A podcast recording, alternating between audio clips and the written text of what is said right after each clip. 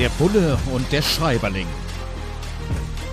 Ein Podcast über Fiktion und Wirklichkeit von Kriminalitätsbekämpfung und Journalismus.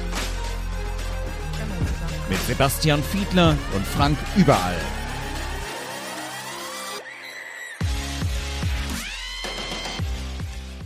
Herzlich willkommen wieder mal zu Bulle und Schreiberling. Diesmal mit Tina N. Martin und Apfelmädchen, ein Thriller erschienen im Glen Ballett Verlag. Und apropos erschienen, er ist auch wieder erschienen, unser Bulle hier im Podcast, nämlich Sebastian Fiedler. Ganz herzlich willkommen. Da ist er. Ja, wir schauen wieder drauf, was es denn so für Aspekte gibt. Und ähm, ein Aspekt in der Tat, ähm, man hat mal wieder einen Fall, einen aktuellen kriminalistischen Fall, der aufgearbeitet werden muss. Und morgens um 7.15 Uhr ist die große Besprechung. 7.15 Uhr. Also für mich als Journalist, ja, wir haben manchmal auch sogenannten Frühdienst.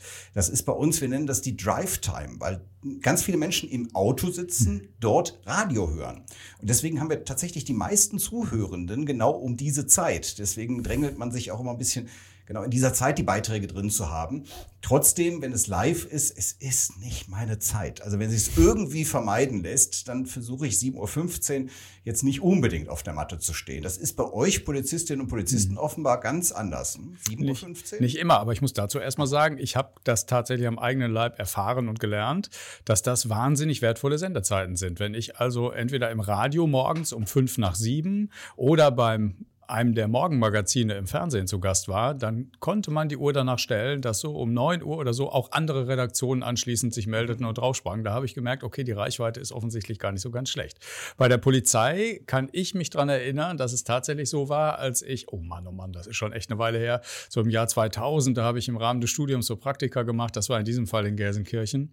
Und da ging es in der Tat auch um 7 Uhr los mit der Frühbesprechung und zwar jeden Morgen. 7 Uhr wecken, oder? Ja, ja. Und ich habe da ganz, ganz viele anfangen zu arbeiten? Nein, anfangen zu arbeiten natürlich, na klar, vor Ort anfangen zu arbeiten und zwar mit einem Kaffee, den ich noch, der hat sich bis heute in meine Magenwände eingebrannt, so stark. Ich glaube, das eine hatte aber ein Stück weit mit dem anderen zu tun. Also der Start des Tages und die Schwärze des Kaffees, also da der Löffel, wenn du den da reinstellst, der kam nicht bis das zum Boden. Witzig, weil genau darüber gibt es bei Tina Martin hier in diesem äh, Thriller auch eine Stelle. Sie berichtet auch vom Kaffee, also in der Erzählung über das Kommissariat und da heißt es, dass äh, der Kaffee immer nach der intensiven Besprechung irgendwie immer kalt wird. Auch das kenne ich aus der Redaktion.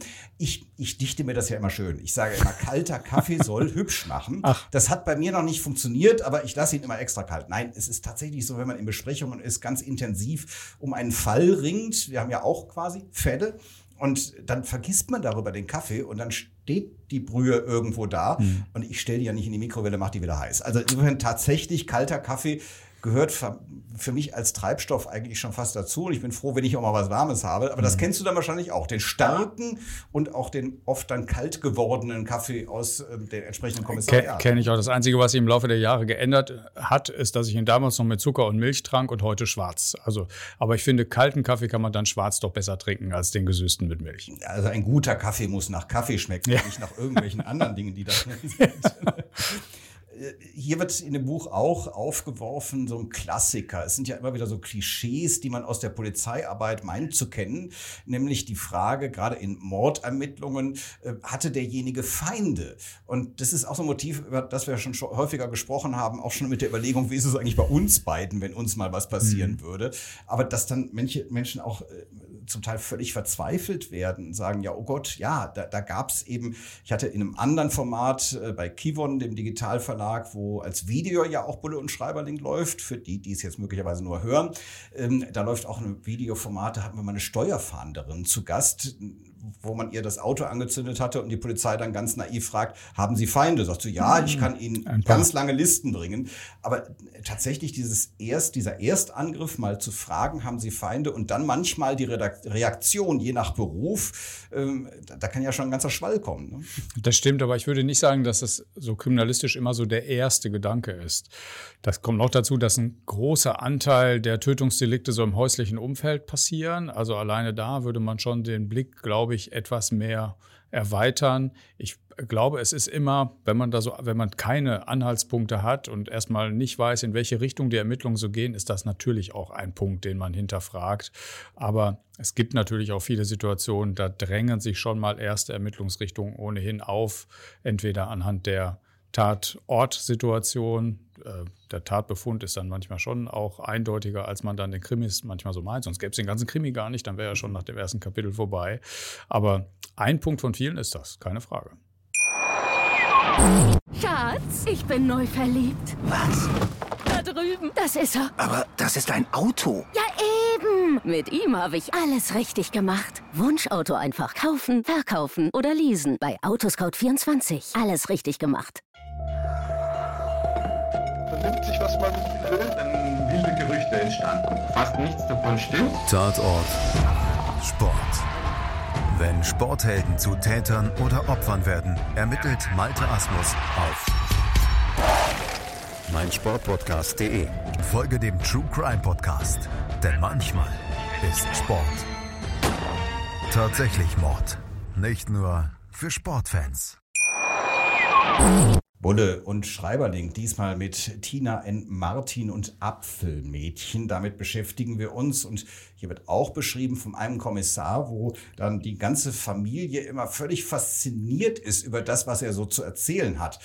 Klar, er muss es anonymisieren, er darf jetzt keine Dienstgeheimnisse ausplaudern, aber es ist ja schon ein spannender Beruf, wo es dann eben auch privat viel zu erzählen gibt. Geht mir im Journalismus ganz genauso. Hm, da gibt es auch immer wieder zum Teil auch absurde Situationen, die natürlich dann sich zum Teil auf einer öffentlichen Bühne abspielen mit Personen, die man kennt aus der Öffentlichkeit und damit nochmal eine ganze andere Relevanz hat, als wenn man beim äh, Aldi an der Kasse sitzt und da irgendwo mit No-Names möglicherweise zu tun hat. Wobei auch da können mal Promis um die Ecke kommen. In der Tat. Äh, gleichwohl, unsere beiden Berufe laden ja fast dazu ein, dass auch in der Familie immer wieder nachgefragt wird. Und gibt's mal wieder was Spannendes? Und Sebastian, gab es bei dir da auch immer, ich meine, du bist jetzt mittlerweile im Bundestag Mhm. als Politiker. Gibt's auch Spannendes. Gibt es Ja. auch Spannendes, ja. Das Mhm. wäre mal ein anderes Format, machen wir Mhm. auch demnächst mal. Nein, aber äh, in dieser Polizeizeit, dass Leute dich Mhm. auch vielleicht so ein bisschen ausquetschen wollten, weil du einfach, einfach auch coole Stories hattest. Also viele davon hast du hier schon erzählt, aber damals so im Familienkreis war das auch ein Thema?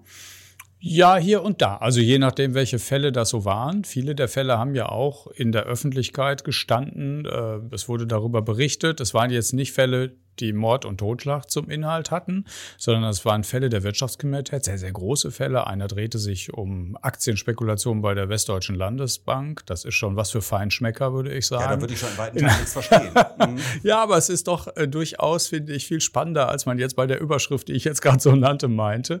Dann ähm, hatten wir ermittelt im Umfeld äh, der Insolvenz der Babcock Borsig AG. Das war eine sehr, sehr große Kriminalinsolvenz. Also da gab es sehr viele Seitenaspekte, die außerordentlich spannend gewesen sind. Und immer dann, wenn solche Sachen natürlich in der Zeitung stehen oder wenn Medienberichte darüber veröffentlicht werden, dann hat das natürlich im privaten Umfeld auch Interesse ausgelöst. Und dann gibt es vielleicht die ein oder andere Anekdote, die man da noch anreichern kann. Die Dinge, die nicht in der Zeitung gestanden haben.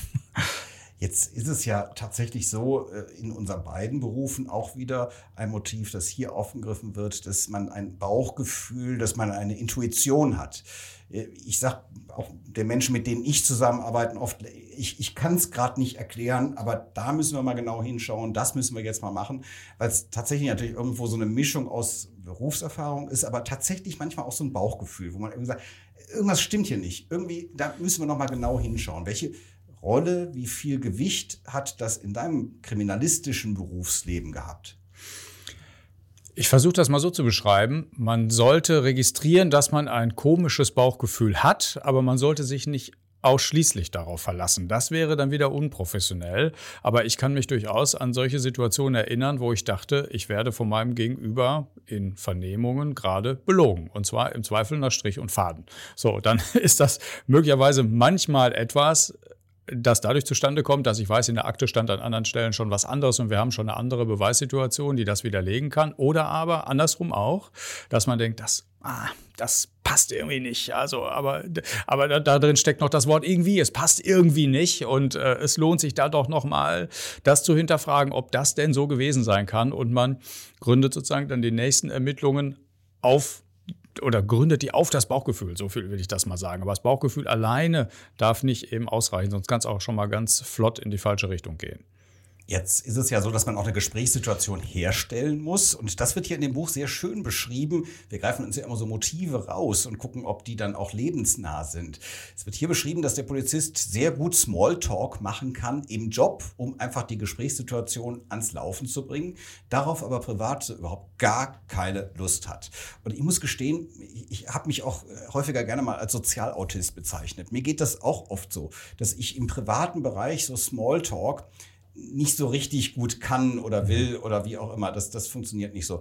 Äh, wenn ich jetzt mal so drüber nachdenke, dass wir ja auch miteinander häufiger mal auch privat kommunizieren und äh, ja, auch bei uns stelle ich so ein bisschen die Tendenz fest, dass es meistens dann auch irgendwas das schon wieder mit den Berufen zu tun hat, weil es natürlich auch beides sehr spannende Berufe sind. Äh, gleichwohl in deinem Privatleben Smalltalk, auch Smalltalk-Verweigerer oder Smalltalk-Nicht-Könner? Nee, das ist so ein bisschen stimmungsabhängig, finde ich. Also ich kann, es gibt so Tage, da geht's mir auch so. Also das hängt auch so ein bisschen ab davon, was das, wenn es jetzt irgendeine Party ist oder, oder irgendein Empfang äh, ist. Und dann gibt's manchmal so Tage, da denke ich mir, ach, da würde ich mir jetzt am liebsten so ein Gläschen eines leckeren Getränkes nehmen und stelle mich mal kurz, oder setze mich mal so hin und beobachte die Szene. Das reicht mir dann an dem Abend. Das gibt es durchaus. Und es gibt aber auch die anderen äh, Dinge, das kennt ja jeder und jeder äh, aus dem Privatleben auch. Dann entwickeln sich Sympathien und und man kommt dann so ins Erzählen. Aber das Professionelle unterscheidet sich ja dadurch so ein bisschen. Das ist ja dadurch geprägt, dass der Kriminalist Smalltalk machen muss, obwohl er sein Gegenüber vielleicht auf den Tod nicht leiden kann. Ja, same hier, bei den Journalisten ja. genauso. das ist ja so. Und du hast dann da jemanden sitzen, der hat schlimmste Verbrechen begangen und äh, du musst aber versuchen, so eine Gesprächsatmosphäre hinzukriegen, bei der dein Gegenüber dich selbst als angenehm empfindet, um sich selbst zu öffnen, um dir viel zu erzählen. Entweder als Zeugin oder Zeuge oder als Beschuldigte. Also, also ja, das, das kann ich mir vorstellen, dass euch das auch so geht. Du willst ja äh, von, du willst ja auch für deine Story etwas in Erfahrung bringen, auch wenn du den, den oder die nicht leiden kannst. Ich muss mich wirklich oft überwinden und merke ja. dann, dass man dann eben auch auf gute Ideen kommt, dass oft die Leute auch einfach noch eine gute Geschichte zu erzählen haben, die sogar sogar journalistisch spannend ist. Und dann äh, würde man sich ärgern, wenn man sich nicht darauf eingelassen hätte. Aber manchmal, manchmal ist es auch echt anstrengend. Also wenn Sie demnächst irgendwann auf einer Party irgendwo ganz am Rand im Sessel den Sebastian sitzen sehen, ja, bringen Sie ihm ein leckeres Getränk. Ja, danke, ja dann gerne, könnte gerne. es auch klappen mit dem Smalltalk. Wir Smalltalken in 14 Tagen wieder mit dem nächsten Buch. Diesmal war es Tina N. Martin und Apfelmädchen. Und ja, wir freuen uns schon wieder drauf. In zwei Wochen sind wir hier wieder dabei mit Bulle und Schreiberling. Danke Sebastian, danke Ihnen und euch fürs Zuhören und Zuschauen. Ich bin neu verliebt. Was? Da drüben. Das ist er. Aber das ist ein Auto. Ja, eben. Mit ihm habe ich alles richtig gemacht. Wunschauto einfach kaufen, verkaufen oder leasen. Bei Autoscout24. Alles richtig gemacht. Dir hat dieser Podcast gefallen? Dann klicke jetzt auf Abonnieren und empfehle ihn weiter. Bleib immer auf dem Laufenden und folge uns bei Twitter, Instagram und Facebook. Mehr Podcasts findest du auf meinpodcast.de. Schatz, ich bin neu verliebt. Was? Da drüben. Das ist er. Aber das ist ein Auto. Ja, eben. Mit ihm habe ich alles richtig gemacht. Wunschauto einfach kaufen, verkaufen oder leasen. Bei Autoscout24. Alles richtig gemacht.